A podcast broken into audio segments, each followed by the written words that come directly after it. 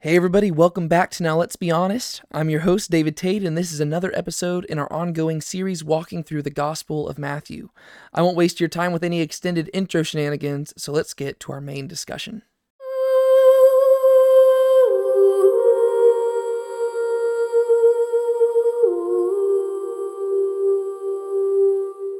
Right off the bat, I know what you're thinking because typically we do not appreciate genealogies in our modern day society, in our modern day world. Typically, whenever we come across a genealogy in the middle of the Bible, we just kind of skip over it and move on to the more exciting stuff. But over the course of this video, I'm wanting to demonstrate to you, first off, how exciting this genealogy is. Secondly, the message that this genealogy communicates, and thirdly, why Matthew felt the need to include this at the very beginning of his gospel. And so hopefully we'll be able to communicate all that stuff over the course of this video, and you'll be left at the end of this video appreciating this genealogy and understanding its importance in the Gospel of Matthew and to the Gospel and Bible as a whole. Uh, we're going to have to wrestle through some more difficult things as well, and so we've got a lot to cover, so let's not waste any time. Let's hop into the text of Matthew. I'm going to start by reading the verse we already covered last week because it's literally just one verse, and let's just include it in here. The book of the genealogy of Jesus Christ, the son of David, the son of Abraham. Abraham was the father of Isaac, and Isaac was the father of Jacob, and Jacob was the father of Judah and his brothers. And Judah was the father of Perez and Zerah by Tamar. And Perez was the father of Hezron. And Hezron was the father of Ram. And Ram was the father of Amminadab. And Amminadab was the father of Nahshon. And Nahshon was the father of Salmon. And Salmon was the father of Boaz by Rahab. And Boaz was the father of Obed by Ruth. And Obed was the father of Jesse. And Jesse was the father of David, the king. And David was the father of Solomon by the wife of Uriah. And Solomon was the father of Rehoboam. And Rehoboam was the father of Abijah, and Abijah was the father of Asa. Asa was the father of Jehoshaphat, and Jehoshaphat was the father of Joram, and Joram was the father of Uzziah. And Uzziah was the father of Jotham, and Jotham was the father of Ahaz. And Ahaz was the father of Hezekiah, and Hezekiah was the father of Manasseh, and Manasseh was the father of Amon, and Amon was the father of Josiah, and Josiah was the father of Jeconiah and his brothers at the time of the deportation to Babylon. And after the deportation of Babylon, Jeconiah was the father of Shealtiel, and Shealtiel was the fa- and Shealtiel was the father of Zerubbabel, and Zerubbabel was the father of Abihud, and Abihud was the father of Eliakim, and Eliakim was the father of Azor, and Azor was the father of Zadok, and Zadok was the father of Achim, and Achim was the father of Eliud, and Eliud was the father of Eleazar, and Eleazar was the father of Matthan, and Matthan was the father of Jacob, and Jacob was the father of Joseph, the husband of Mary, by whom Jesus was born, who is called the Christ. Therefore, all the generations from Abraham to David are 14 generations, and from David to the deportation to Babylon, 14 generations, and from the deportation to Babylon to the Christ, 14 generations. All right, so there we have the text that we're covering today. That's all we're going to be covering.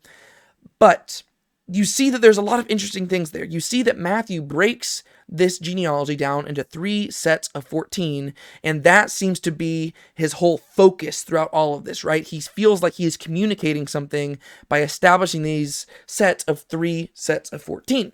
However, this is where immediately we begin to bump into some issues that arise as a result of this genealogy. And the first thing I want to do in this video is I want to address the issues that people have pointed out with these three sets of 14, with the genealogy itself. And once we've addressed those issues, then we can actually move on and talk about Matthew's overall goal in this uh, little section of scripture here.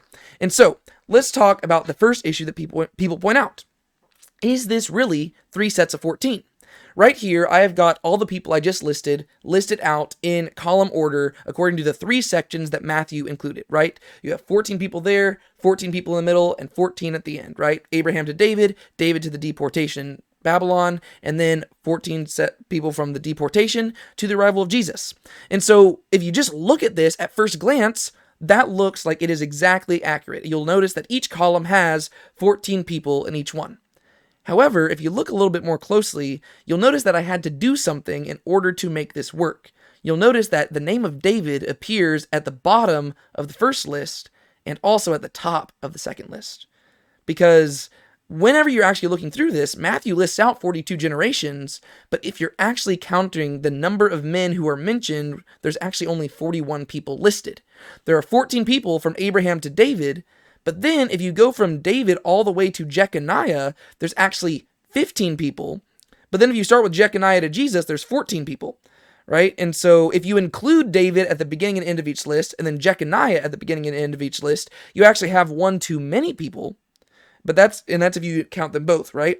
But if you take out David at the beginning of both lists, then you actually have one less. And so really the debate becomes is there actually 42 generations being represented here and what is Matthew trying to communicate with this? Because either you have to only like you have to either count David twice and only count Jeconiah once, or you have to only count David once or count Jeconiah twice, or you have to count both of them twice or both of them once and have either one too many or one too little. Was a really complicated way of saying that there's something very interesting going on with this genealogy right here, where people point out that this isn't consistent and it almost seems like Matthew is forcing this 14 14 14 schema that he has established.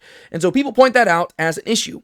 And before addressing that and giving my explanation for it, what I want to do is I want to list out the other issues as well so you see all the different things that people have pointed out about this genealogy. Uh, and specifically, usually people point these out from a more skeptical or critical perspective, whereas I think that there are legitimate answers to each of these. And so we'll break those down. But that's the first issue, right? Is there really three sets of 14? Because really it seems like there's a set of, there are two sets of 14 and one set of 13, right? That's what it really seems like here, uh, because there's only 41 people mentioned. But let's move on. The second issue that people point out is that whenever you compare the genealogy right here in the Gospel of Matthew with the genealogy of David listed in First Chronicles, Matthew actually skips a few people, right? He actually skips three generations of people. He skips Ahaziah, Joash, and Amaziah. He goes straight from Joram to a guy named Uzziah. And if you compare the text of scriptures, you'll see that the guy named Uzziah, he had another name called Azariah. And if you go to First Chronicles, you'll see that there were actually three generations in between. It goes Joram, Ahaziah, Joash, Amaziah, Azariah. And you look at them and you're like, okay, so once again, it seems like Matthew is forcing this whole 14 14 14 thing either that or he just didn't know his old testament. And so people are once again left scratching their heads saying matthew what are you doing here? First off do you not know how to count? And secondly do you not know your old testament? And so people look and it's a bit confusing at what exactly matthew is trying to get across by what he's doing here. And if that wasn't enough there's also a third issue here the third issue is that whenever you compare the genealogy that's found in the Gospel of Matthew to the genealogy that's found in the Gospel of Luke, they're a little bit different right? They're actually vastly different. Uh, and some of those differences are easily explainable. First off, Luke and Matthew start at different places, right? Um, Matthew goes in order from beginning to end, whereas Luke starts with Jesus and works his way backwards. Matthew, the earliest descendant that he lists is Abraham, Whereas if you go to Luke, the earliest descendant he lists is Adam, and then he actually goes beyond Adam to go to God. Uh, and so we see that they have different kind of starting and ending points. They have different orders there. But if you actually look at the genealogies and you put them in sequential order, you'll see that there's actually some further differences there.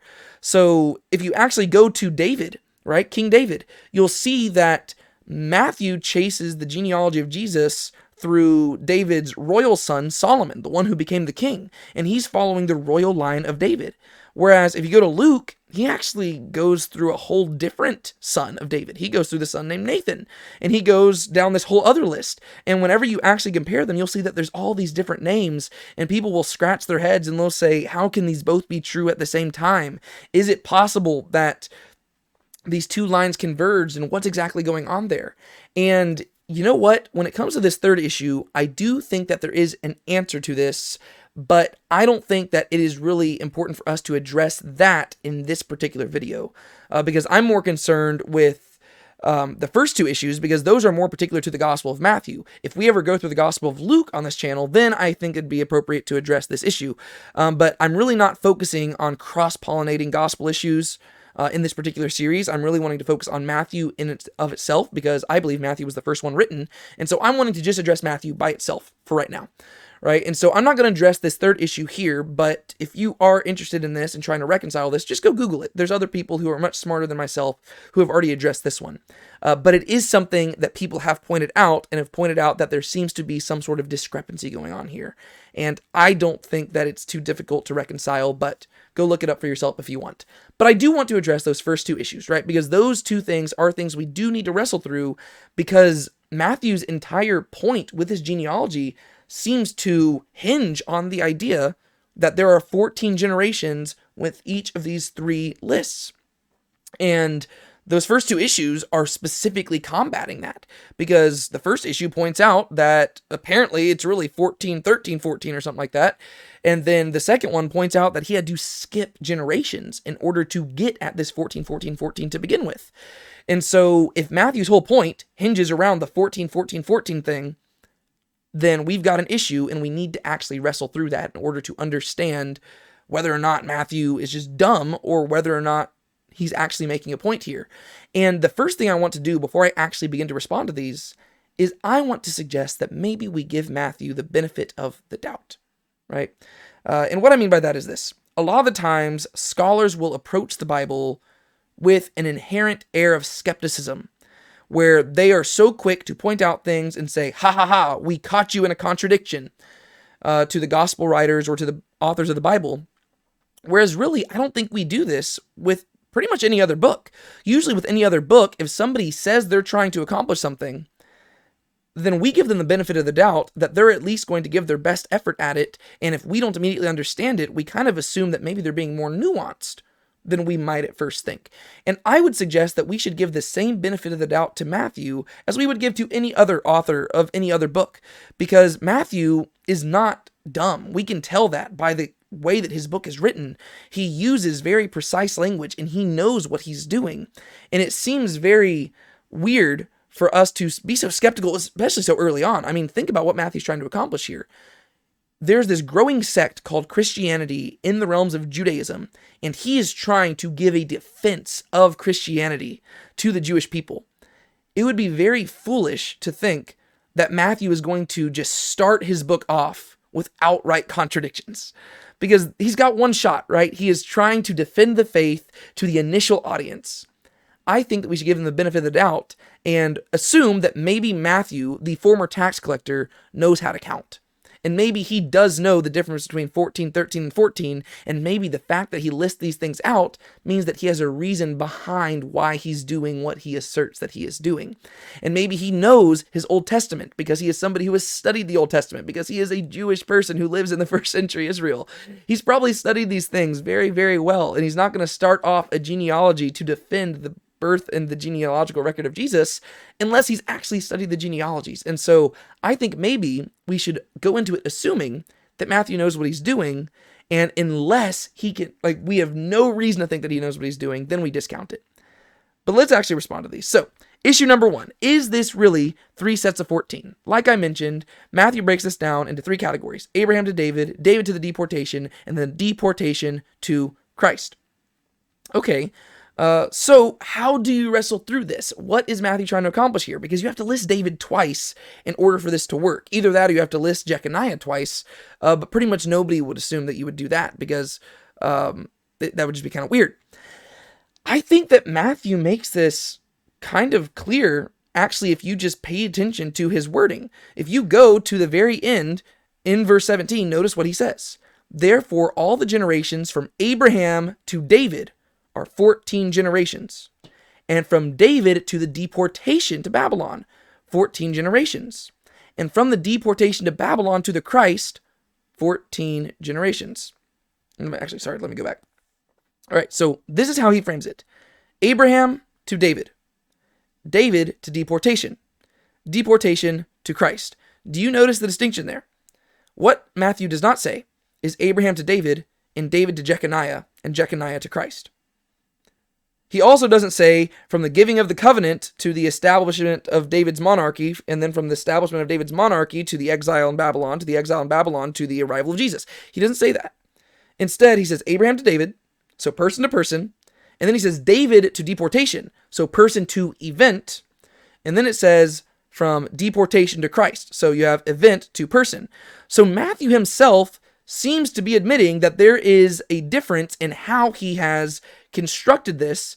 And in this way, it seems like he's admitting that he is forcing this into a set of 14, right? So I think that he's admitting, yeah, like it's not naturally just 14, 14, 14. It's the way that I have constructed this genealogy that I am trying to communicate a point right? So he goes person to person in the first section, he goes person to event in the second section, and then he goes event to person in the third section.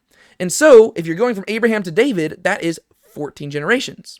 And then if you go from David to the deportation, you stop before the person who was in charge of the deportation, right? And so at that point, you just go David to Josiah. You stop right there. All right, but then from the deportation, then you start counting with Jeconiah and go all the way to Jesus, and that's another 14. And I think Matthew himself is admitting the fact that he is working the system to get those three sets of 14 that he really wants. And so I think that Matthew's being very clear about that. I don't think that he is trying to beat around the bush. I think he's like, yes, I am working this and I am framing this in a particular way because I want it to be three sets of 14. The question ultimately is going to be why does Matthew ultimately want those three sets of 14? And that's what we're going to have to answer in a few minutes. But before we do that, let's move on to the second issue because I think we also need to address that one. And I think that really you ultimately get back to the same answer. Matthew's really wanting this three sets of 14. But why does he cut out these three groups of people, right? Why does he gr- cut out these three generations, right? So if you're going through Matthew's genealogy, this is how the genealogy goes David, Solomon, Rehoboam, Abijah, Asa, Jehoshaphat, Joram, Uzziah, Jotham, Ahaz, Hezekiah, Manasseh, Amon, Josiah. Right? Those are the 14 generations from David to the deportation. However, if you go to First Chronicles, it says it's David, Solomon, Rehoboam, Abijah, Asa, Jehoshaphat, Joram, and then this is where it splits off, right? Joram gives birth to Ahaziah, then Ahaziah to Joash, Joash to Amaziah, Amaziah to Azariah, Azariah to Jotham, Ahaz, Hezekiah, Manasseh, Amon, Josiah. So there's three names in the middle those people are being left off by Matthew. And so you could say that maybe Matthew was just picking and choosing and he was like, well, I really want this to be 14. And so I just need to get three of them out of there. And so maybe he just picked some random three that he didn't like and got rid of them.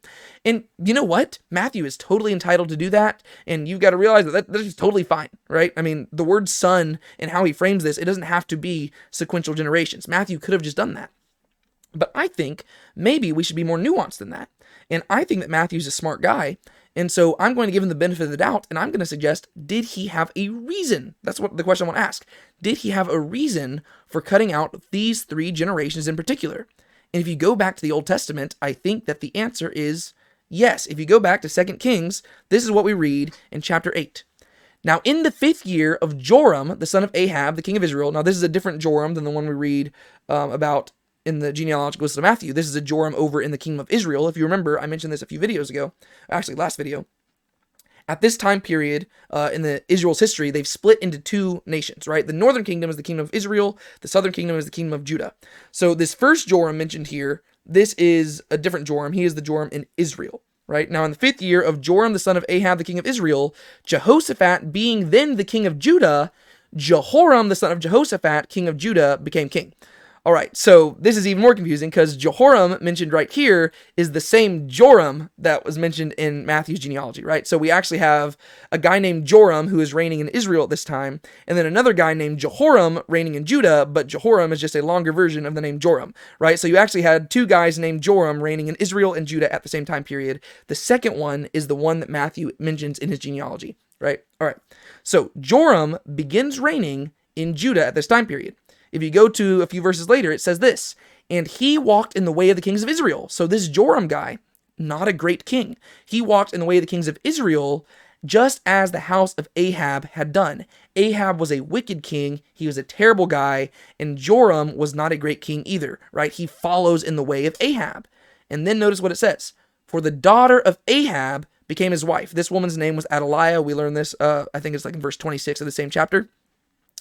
So he marries a daughter of Ahab, a wicked king of Israel. So this guy, who is the king of Judah, marries the daughter of this wicked king of Israel named Ahab. And he did what was evil in the sight of Yahweh, right? So we see that this Joram guy, not a great guy, and he marries the daughter of a wicked king of Israel. Okay, well, go a few chapters later. This is what we read about Ahab. This is the wicked king of Israel, right? Uh, so a little bit further on, uh, after Ahab is gone and everything, there's this guy named Jehu becomes who becomes the king of Israel, and this is what we read. Thus Jehu destroyed Baal out of Israel.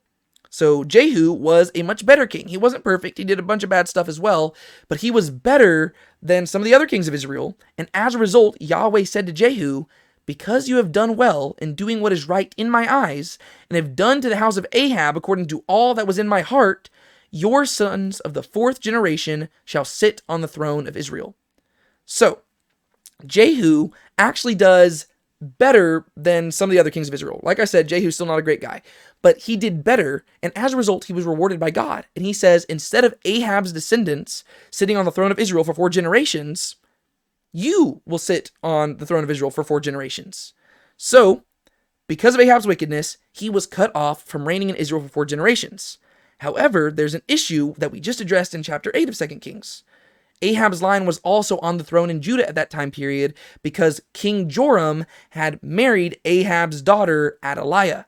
And so their children are also descendants from Ahab. And if Ahab isn't allowed to reign in Israel for four generations, he definitely isn't being allowed to reign in Judah for four generations either, right? However, that's exactly the case. We actually do have descendants of Ahab sitting on the throne in Judah at this time period, belonging to the royal line of David. This would be, first off, Athaliah, who becomes the queen. Secondly, Ahaziah. Thirdly, Joash. And fourthly, Amaziah. So if you look at Second Kings, you actually have basically this curse almost pronounced on Ahab and says, Because you're wicked, you're not going to reign for four generations. And so the four generations following Ahab, you have to view their reign as being illegitimate. They are not allowed to sit on the throne in Israel. And even though they're sitting on the throne in Judah, it seems like what Matthew is communicating is that he doesn't view these as legitimate kings. Yes, they're on the throne, but they have been judged by God, and therefore you can skip over their generations. And this is actually something that I'm not making up. We actually see somebody interpreting it this way as early as the 4th century AD. There's this person named Hilary of Poitiers, and this is what they have to say. It was done in this way because Joram begot Ahaziah from a pagan woman, that is, from the household of Ahab. And it was declared by the prophet that not until the fourth generation would anyone from the house of Ahab sit on the throne of the kingdom of Israel.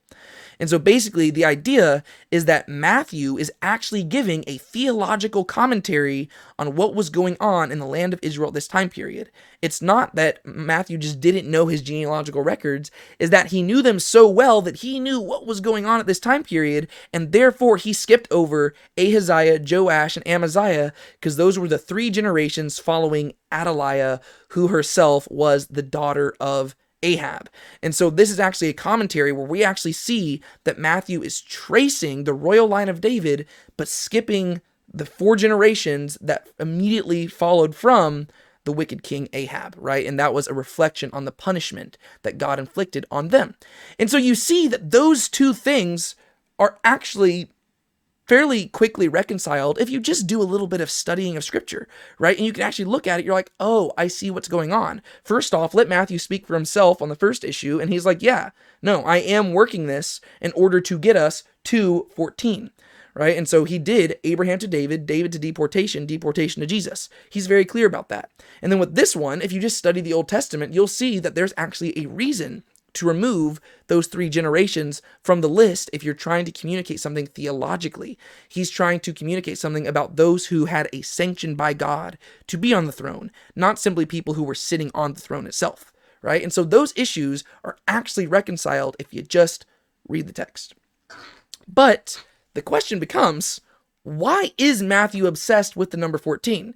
Because no matter what you're looking at here, you do have to realize that he is obsessed with this number. He himself says it in verses 16 and 17. He's like, Yeah, the reason I did this is because I want it to be 14, 14, 14. And he has to do some surgery on this genealogy in order to arrive at the number 14.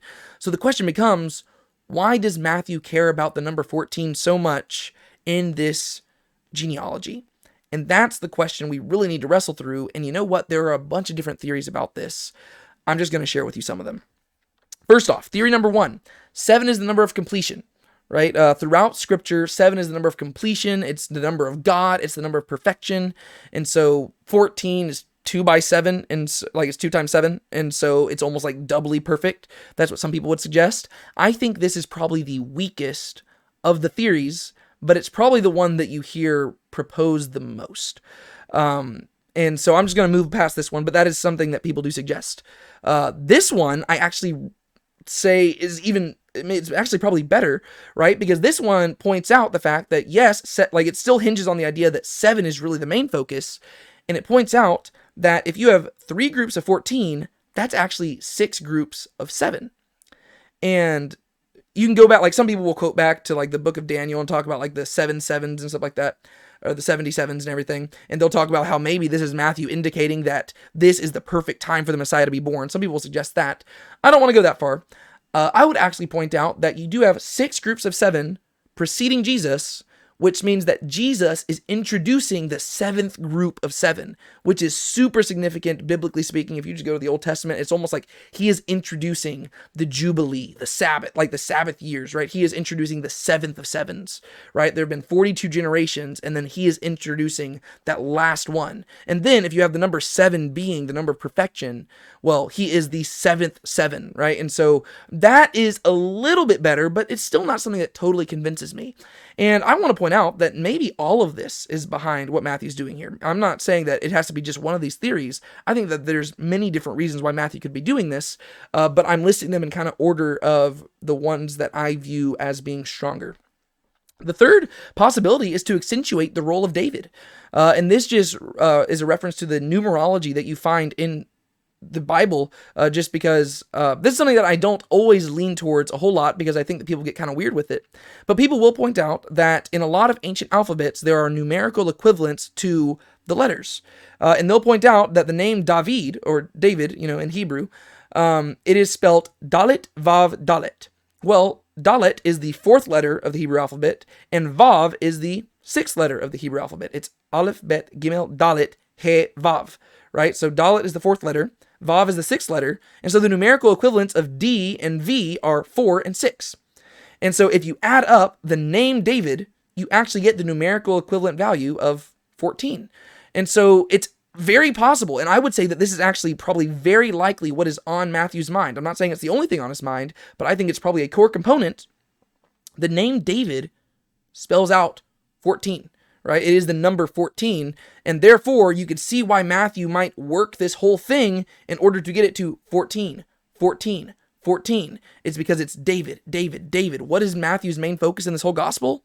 It's the fact that Jesus is the king. We literally just talked about the fact that in order to make this 14, 14, 14 thing work, you have to actually include David's name twice, right? It's because Matthew's accentuating the role of David in this genealogy. David is the crucial linchpin, the he's the turning point of the whole genealogy itself.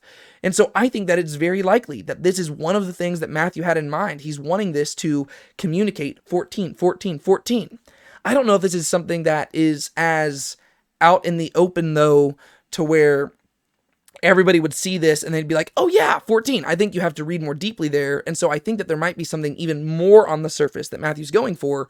But I think this is actually a very convincing argument just because of the role that David plays already in the Gospel of Matthew. I mean, we literally saw it in the first verse, the book of the genealogy of Jesus the Christ, the son of David, son of Abraham, right? So a big part of Matthew's focus is on the role of David in the life of Jesus, right? David is the king, Jesus is also the king. He is the son of David. We're going to see this throughout the book.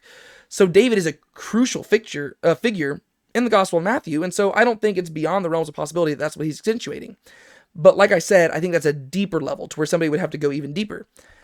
There's another thing, and this is my final theory I want to share on this. And really, there's like probably like 14 or 15 theories that I've read on this, but these are just the most prominent ones and the ones that I think have the most weight to them. People point out that a lunar cycle is 28 days, right? You have 14 days of waxing and 14 days of waning.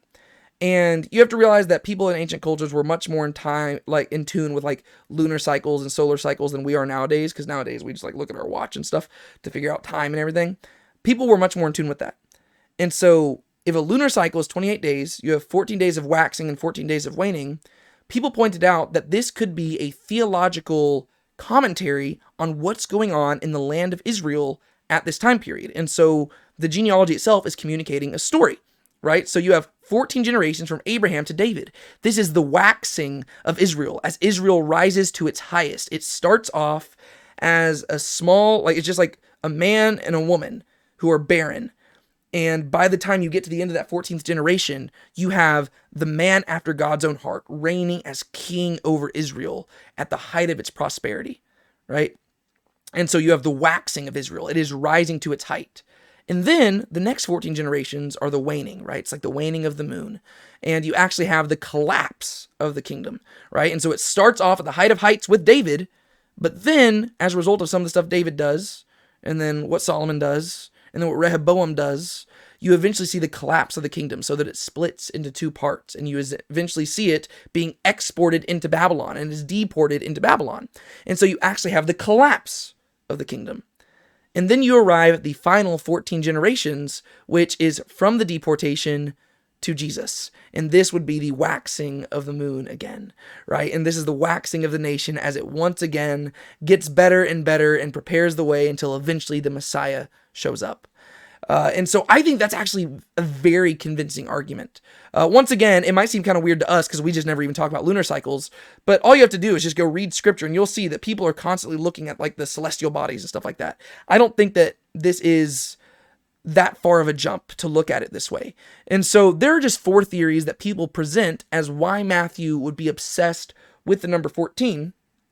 Uh, and I think that those are all pretty legitimate. I think the third and fourth one in particular are probably the stronger arguments as to why he would really want to focus on this number. And that really is something that Matthew's trying to communicate, right? I mean, he ends this whole genealogy by saying 14, 14, 14. He's trying to make a point about that. But I don't want to suggest that verse 17 is the only significant thing about this genealogy because if I do that, I'm still making genealogies boring because I'm saying, oh, the genealogy is boring until you get to that last little part. Instead, I want to ask a broader question, and this is going to be what brings us to the conclusion of the whole video. What is Matthew's ultimate goal in this genealogy? Why is he sharing this? And really, this is my heart behind the whole video here. Because yes, the 14, 14, 14 thing is cool, but why does Matthew feel the need to open up his gospel with his genealogy? Is he just doing it because he's like, ooh, poetry, 14, 14, 14? I don't think so right? And we have to realize that once again, I argued this in the last video as well. Matthew is trying to communicate something to a core audience, right? He is speaking to Jewish people and he's trying to defend the fact that Jesus is the Messiah. And as quickly as possible, he is ne- he needs to gain their attention, right? He needs to bring them in, draw them in and communicate something about Jesus that will encourage them to keep reading the text. And so I don't think that he is just boring them to death with a genealogy because guess what? That would just immediately, like most people, like if it was a modern audience, if he started off this way, we'd probably very quickly just close the book and move on, right? You typically skip this part. That's what I'm saying. But I don't think that Matthew's doing that. I think Matthew has more going on here. And so, what I want to do to wrap up this video is I want to give five reasons I think that Matthew shares this genealogy at the very beginning of his gospel, right? We are one verse in, and then he goes into this genealogy for the next 16 verses. Why does he do it? Five reasons. First reason is that this genealogy tells a story, and it tells the story in two different ways. He breaks it into three different categories. And the first way that it tells a story is that it tells a story about the character of Jesus. And you can think of this a lot nowadays. Like if you were to just like, think about a modern genealogy. We don't talk about genealogies a whole lot, but what if I told you that there was a man living today who is descended from George Washington and Abraham Lincoln and John F. Kennedy? You'd probably think that this person had a future in politics, right? Or if I told you that there was a person who is descended from Hank Williams and Elvis Presley and Michael Jackson, you'd probably think that that person had a future in the music industry right? Or if I started listing out all these people who were like just descended from celebrities or descended from major historians or major religious reformers, you would probably conclude that this person is going to have something within them that reflects those people's character, right? Or that something about those people is going to be formative in their story because why would I share with you their genealogical record unless it had some sort of implications on their story, right? It'd be really random for me to be like, hey, let me tell you my story. I'm descended from all these people. Anyways, that's not important. Let me move on. No, the reason why you would list those names is because it communicates something about the person that we're talking about. And so I think that what Matthew's doing with his genealogy is he's talking about the character of Jesus. And he breaks it into three categories for us. First off, you have from Abraham to David, you have from David to the deportation, and you have the deportation to Jesus, right? And so I think you have three main things he's communicating about the character of Jesus. First off, you have from Abraham to David. This is the building up of the kingdom of Israel, right? And so I think one thing that he is communicating about Jesus is the Jewishness of Jesus. He is a Jew through and through. He is an Israelite. He is born an Israelite. He was raised an Israelite. He is a Jew of Jew, descended from the Israelites, Abraham to David. He is that guy, right? But then, moving on beyond that, we see that he is from David to the deportation of in Babylon. Okay, well, if you look at those 14 generations, what do all 14 of those people have in common? They were kings who sat on the throne, right? So the first 14, they were just known for being Jewish people, right? They were Jews that led to the kingship. But then you get the next 14, these are all kings who sat on the throne of Israel. And so not only is Jesus a king, uh, not only is Jesus a Jew, but he's a king, right? He is the king. He is the king of kings, in fact. But then you get to the last 14. And most of those names are unknown to us, but there's a few of them that really pop out, right? You go from the deportation to Jesus, and there's some names that show up there like Zerubbabel. And you have to ask, what do these people have in common? What do we know about these guys? The names that we know, what do we know about them? They were priests, right? Because guess what? There was no king sitting on Israel, on the throne of Israel at this time period. But there were priests who were arising, and sometimes those priests kind of almost functioned as kings, right? And so what we see is that Jesus is a Jew of Jews, an Israelite of Israelites. He's a king of kings, and he's a priest of priests. He might not be descended from the tribe of Levi, but he's functioning as a priest king. If anything, he almost functions as a priest from the order of Melchizedek, right? He is not from the tribe of Levi, but he does have that priest kingly role that Melchizedek had back in Genesis right? And he is descended from the tribe of Judah and from David. And so he has a claim to the throne, right? And so we learn something about who Jesus is just based off of his lineage. But then we also see the idea uh, that this is a story about the people of Israel. And this is something that you need to understand about the Gospel of Matthew. Uh, as Matthew is communicating the story of Jesus, he is very intentionally framing the life of Jesus in a way that follows the pattern and story of the history of Israel. Right? Even if you just look at how Matthew is structured, the first words of Matthew are a reference to the book of Genesis, right? The book of the genealogy. I talked about in the last video how the book of Genesis is structured around books of genealogies, right? So the very first words of Matthew are a reference to the first book of the Bible. And then if you go to the very end to the Great Commission, that seems like a reference to the end of Second Chronicles, which in the old te- like in the Hebrew Bible is the last book of the Bible. The way that we like the way that we frame our Bibles nowadays is Malachi's at the end. But if you were to look at a Hebrew Bible, the way that they order their books, Second Chronicles is at the end. And the very last thing we see is this edict being decreed by Cyrus. And it's very similar to the Great Commission. And so, if you look at the Gospel of Matthew, it is framed in a very similar way to the Old Testament scriptures. And we see that the life of Jesus is supposed to be a play by play, almost reenactment of the life of Israel. But where Israel failed, Jesus succeeded. And so, in this genealogy, we actually get a foreshadowing of Jesus as Israel because you get to look at that waxing and waning of the history of Israel, right? They rise to power, Abraham to David, and then they fall apart from David to the deportation. And then from the deportation to the time of Jesus, the line of Jesus and the line of David is kind of in relative obscurity. It's almost like a life, a death, and a burial, right?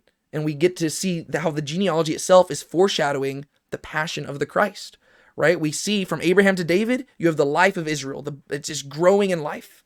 And then from David to the deportation, you have this death right? It's the suffering of the line of David.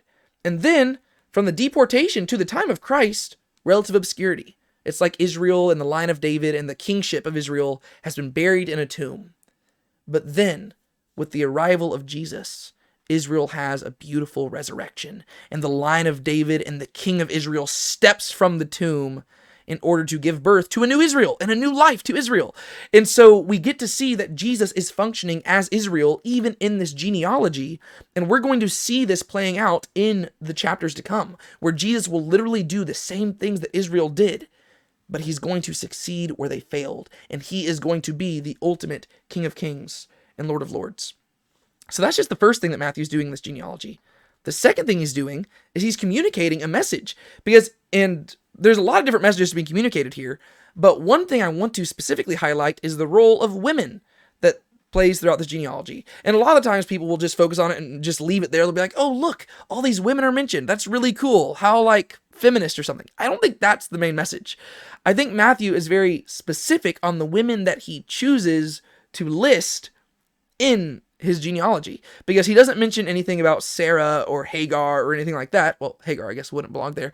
Uh, but he doesn't mention Sarah, right? He doesn't mention some of the other women we know from the text of Scripture. He specifically mentions few, a few women. He mentions Tamar, he mentions Rahab, he mentions Ruth, and he mentions the wife of Uriah. And we know the wife of Uriah's name is Bathsheba, but he doesn't call her Bathsheba. Instead, he calls her the wife of Uriah. And then ultimately, he gets to Mary, right? And that would be the fifth woman that he mentions there. But let's just talk about the first four in general. What do these four, first four women have in common? Well, first off, they're women. But secondly, they're Gentiles, right? You start off with Tamar, she was a Canaanite. Okay, Gentile. You go to Rahab, she was also a Canaanite. Gentile. You go to Ruth, she was a Moabite. Gentile. And then you go to Bathsheba, and Bathsheba was an Israelite, but she's not called Bathsheba here, is she? She's called the wife of Uriah. You know what Uriah was? A Hittite. He was a Gentile, right? So she was an Israelite who married to a Gentile, right? And so all four of these women are included in the genealogy of the Israelite king, but they're Gentiles. And so I think that Matthew is communicating a message about the fact that Gentiles have been grafted into the people of Israel since the beginning of their history, right? Because we got to realize that Matthew is communicating a message to Jewish people, but there's also a message about it to Gentiles. The book's going to end with Jesus saying, All authority in heaven and on earth has been given to me. Go proclaim the gospel to the nations. He is going to send them to the Gentiles. And so Matthew, from the very beginning of his book, is communicating the fact that Gentiles have always been included in the list, right? They have been grafted into Israel. All of these women are women who were either Gentile who married into Israel, or they were Israelites who married a Gentile who had devoted themselves to Yahweh. Right? And so we have Gentiles being grafted into Israel. But there's another thing that these four women have in common. These four women each were involved in some sort of scandal around their birth, but later on they were kind of esteemed as women of virtue. Right? If you just go through each of their stories, Tamar, Rahab, Bathsheba, and Ruth, all these women, there's a scandal around their birth, but later on we look back on them as women of noble and virtuous character. This seems to be foreshadowing what Matthew wants us to do with Mary. Because guess what? She is going to have a very scandalous looking birth, but we're supposed to look back on her as somebody of to, to be esteemed and valued. And so I think there's something being communicated there. We also see this communicating a message about sin, right? Despite the fact that Jesus will be presented as the perfect and sinless individual who laid down his life for sinners, we see that his storyline is filled with sin. It is filled with sinners, right? You can't look at these stories without realizing, like, especially the stories about the women. You can't look at these storylines without being brokenhearted about all the things that had to go on in order for them to be included in the line, right? Tamar? I mean, notice who she had a kid with. It was with Judah, who was her father in law, right? There's a story of sin behind that that ultimately produced their child, right? You get to Bathsheba. Oh my. David? Like, he's having a kid with the wife of Uriah, that is not a phrase that should show up, especially whenever David is the high point of this whole thing. So we see that even with David, like David is the high point of this whole genealogy until you get to Jesus. But even his story is so steeped in sin that the woman mentioned next to him is the wife of another man. right? And so we see that despite the fact that sin has been behind this whole story, God has ultimately been true to his promise and he has brought about the fulfillment of that promise through Jesus. And so this is communicating a message about women, it's communicating a message about sin, it's communicating a message about Gentiles that they've been grafted in. And so there's a lot of stuff that Matthew is doing through this genealogy. And if you're reading this as a Jewish person, you are getting the message loud and clear because you're reading it and you're saying, why would he include those women? Oh, they're all Gentiles. Oh, they all had scandalous births. Hmm. Maybe that Mary thing isn't what we thought. Right? And so if you're a Jewish person reading this, the message is screaming loud and clear. A third reason that Matthew shares this is that it teaches a theology. And rather than me going and spending a long time explaining the theology of what it's communicating here, I thought that I would read you an excerpt uh, from this guy named Peter Leithart's book, which he it's called Jesus as Israel. It's a commentary on the Gospel of Matthew. Uh, I think it's fantastic. I actually like all of Peter Leithart's work. Uh, it's very good. And this is what he says about the theology communicated in this genealogy. The genealogy of Jesus thus contains a Christology. Jesus is the son of Abraham, bringing blessings to the Gentiles, the true Davidic king, and an heir also to the priesthood. He is the priestly Messiah, the priest king after the order of Melchizedek. The genealogy of Jesus also shows what God is up to with the history of Israel. It shows that Israel does not exist for herself. Matthew doesn't want to give us a pure blood genealogy. He wants to show that in Jesus, in his own body, flows the blood of Canaanites and Moabites and the wife of a Hittite. And when he begins to gather his corporate body, he incorporates us as members, so that in Jesus, people from every blood, from every race, from every tribe and tongue, and combined in one person, in the one new man, Jesus. In this way, the genealogy at the beginning anticipates the conclusion when Jesus, the Jew Gentile son of Abraham and David, sends the eleven to proclaim his kingdom to the nations. I thought that was a very concise way of communicating the theology that Matthew is slamming us with just through this opening genealogy. But then there's a fourth thing that Matthew's doing with this gene- genealogy, and he is cementing the story of Jesus in history, right? For us, we read this stuff and we get bored. But imagine that you did not realize that this story of Jesus was supposed to be a historical reality. Well, all of a sudden, it rings true that this is a historical reality. We're not talking about some fairy tale about some God who became flesh. No, we are talking about a flesh and blood reality with a crazy history and Jesus being born into that history. This genealogy right here cements Jesus not only as a historical figure, but a historical figure who was born into a historical reality in a historical context that has all these nuances and flourishes that are true of our own historical contexts and realities. Right? This genealogy is making the assertion this is not a fairy tale. This is not a sci fi novel. This is not a fantasy. This is a matter of history. We are talking about a biography.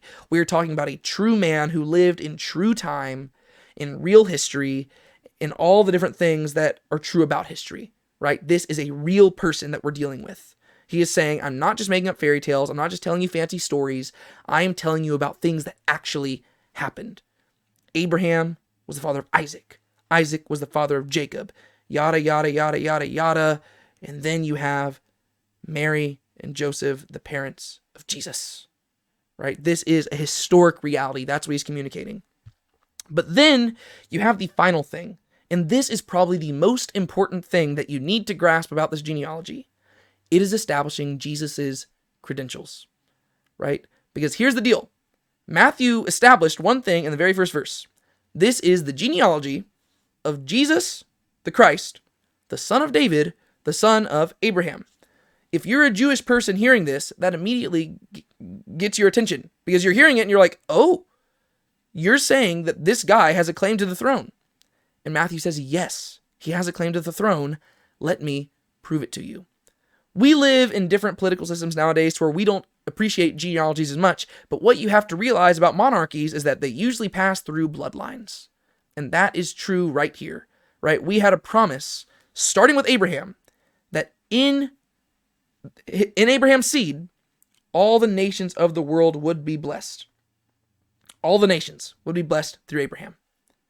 And we have been tracing that seed from the book of Genesis all the way through Malachi or Second Chronicles, whether you're reading a Christian Bible or a Hebrew Bible, whichever book's the last book, we have been tracing that genealogy.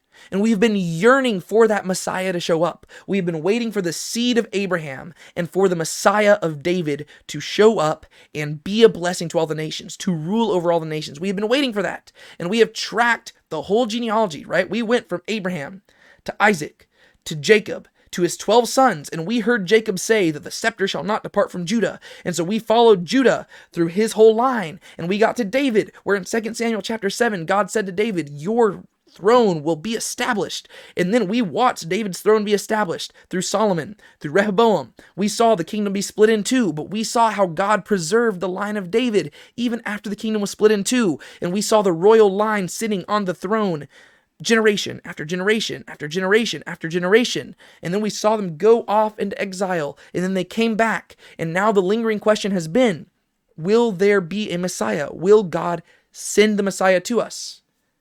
But here's the deal in order for Matthew to establish Jesus as the Messiah, there's a first immediate important credential that Jesus needs to meet. He needs to have the right genealogy.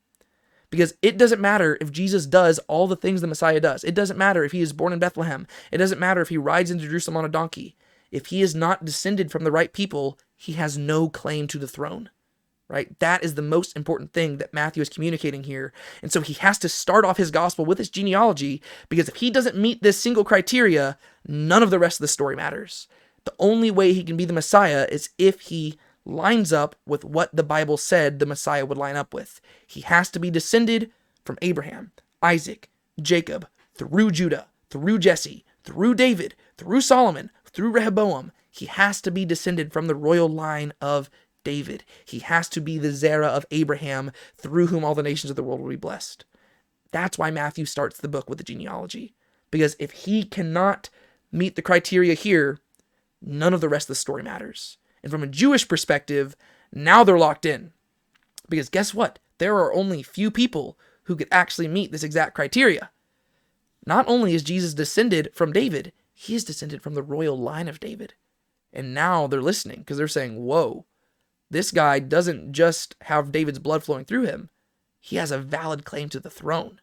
Now, what we have to do is as we go into this story that Matthew's going to tell, we have to look at what evidence Matthew gives to demonstrate that not only does he have a valid claim to the throne, but he has an extra valid claim to the throne. And going into the rest of chapter 1 and all the way through chapter 4, Matthew's going to list out a series of prophecies that Jesus fulfills that demonstrates that not only does his blood demonstrate that he is the Messiah or that he has a valid claim to the throne, but the prophecies he's fulfilling makes it very likely that he is the Messiah. And the rest of the book is going to be Jesus demonstrating how he has that authority to be the king. And he's going to be detailing his kingdom. And that's the whole purpose of it. And it all starts right here with the genealogy of Matthew. We spent a lot longer on this than I intended, but I think that's fine because I think it's very important for us to understand what Matthew is going for when he's communicating this genealogy. It is such an important text for us to grasp and I hope that I communicated it well. That being said, that's all I've got for y'all today. Once again, thank y'all so much for listening in, and I just want to remind you that if you want more biblical content like this, I have plenty more on the Now Let's Be Honest YouTube channel. Also, if you don't mind, leaving an honest rating and review for this podcast would be a super huge help for helping spread the word. Until next time, I've been David Tate. This has been Now Let's Be Honest, and I look forward to moving further along in our study next week. Be sure to keep a smile on your face and don't let anybody steal your joy. Maranatha.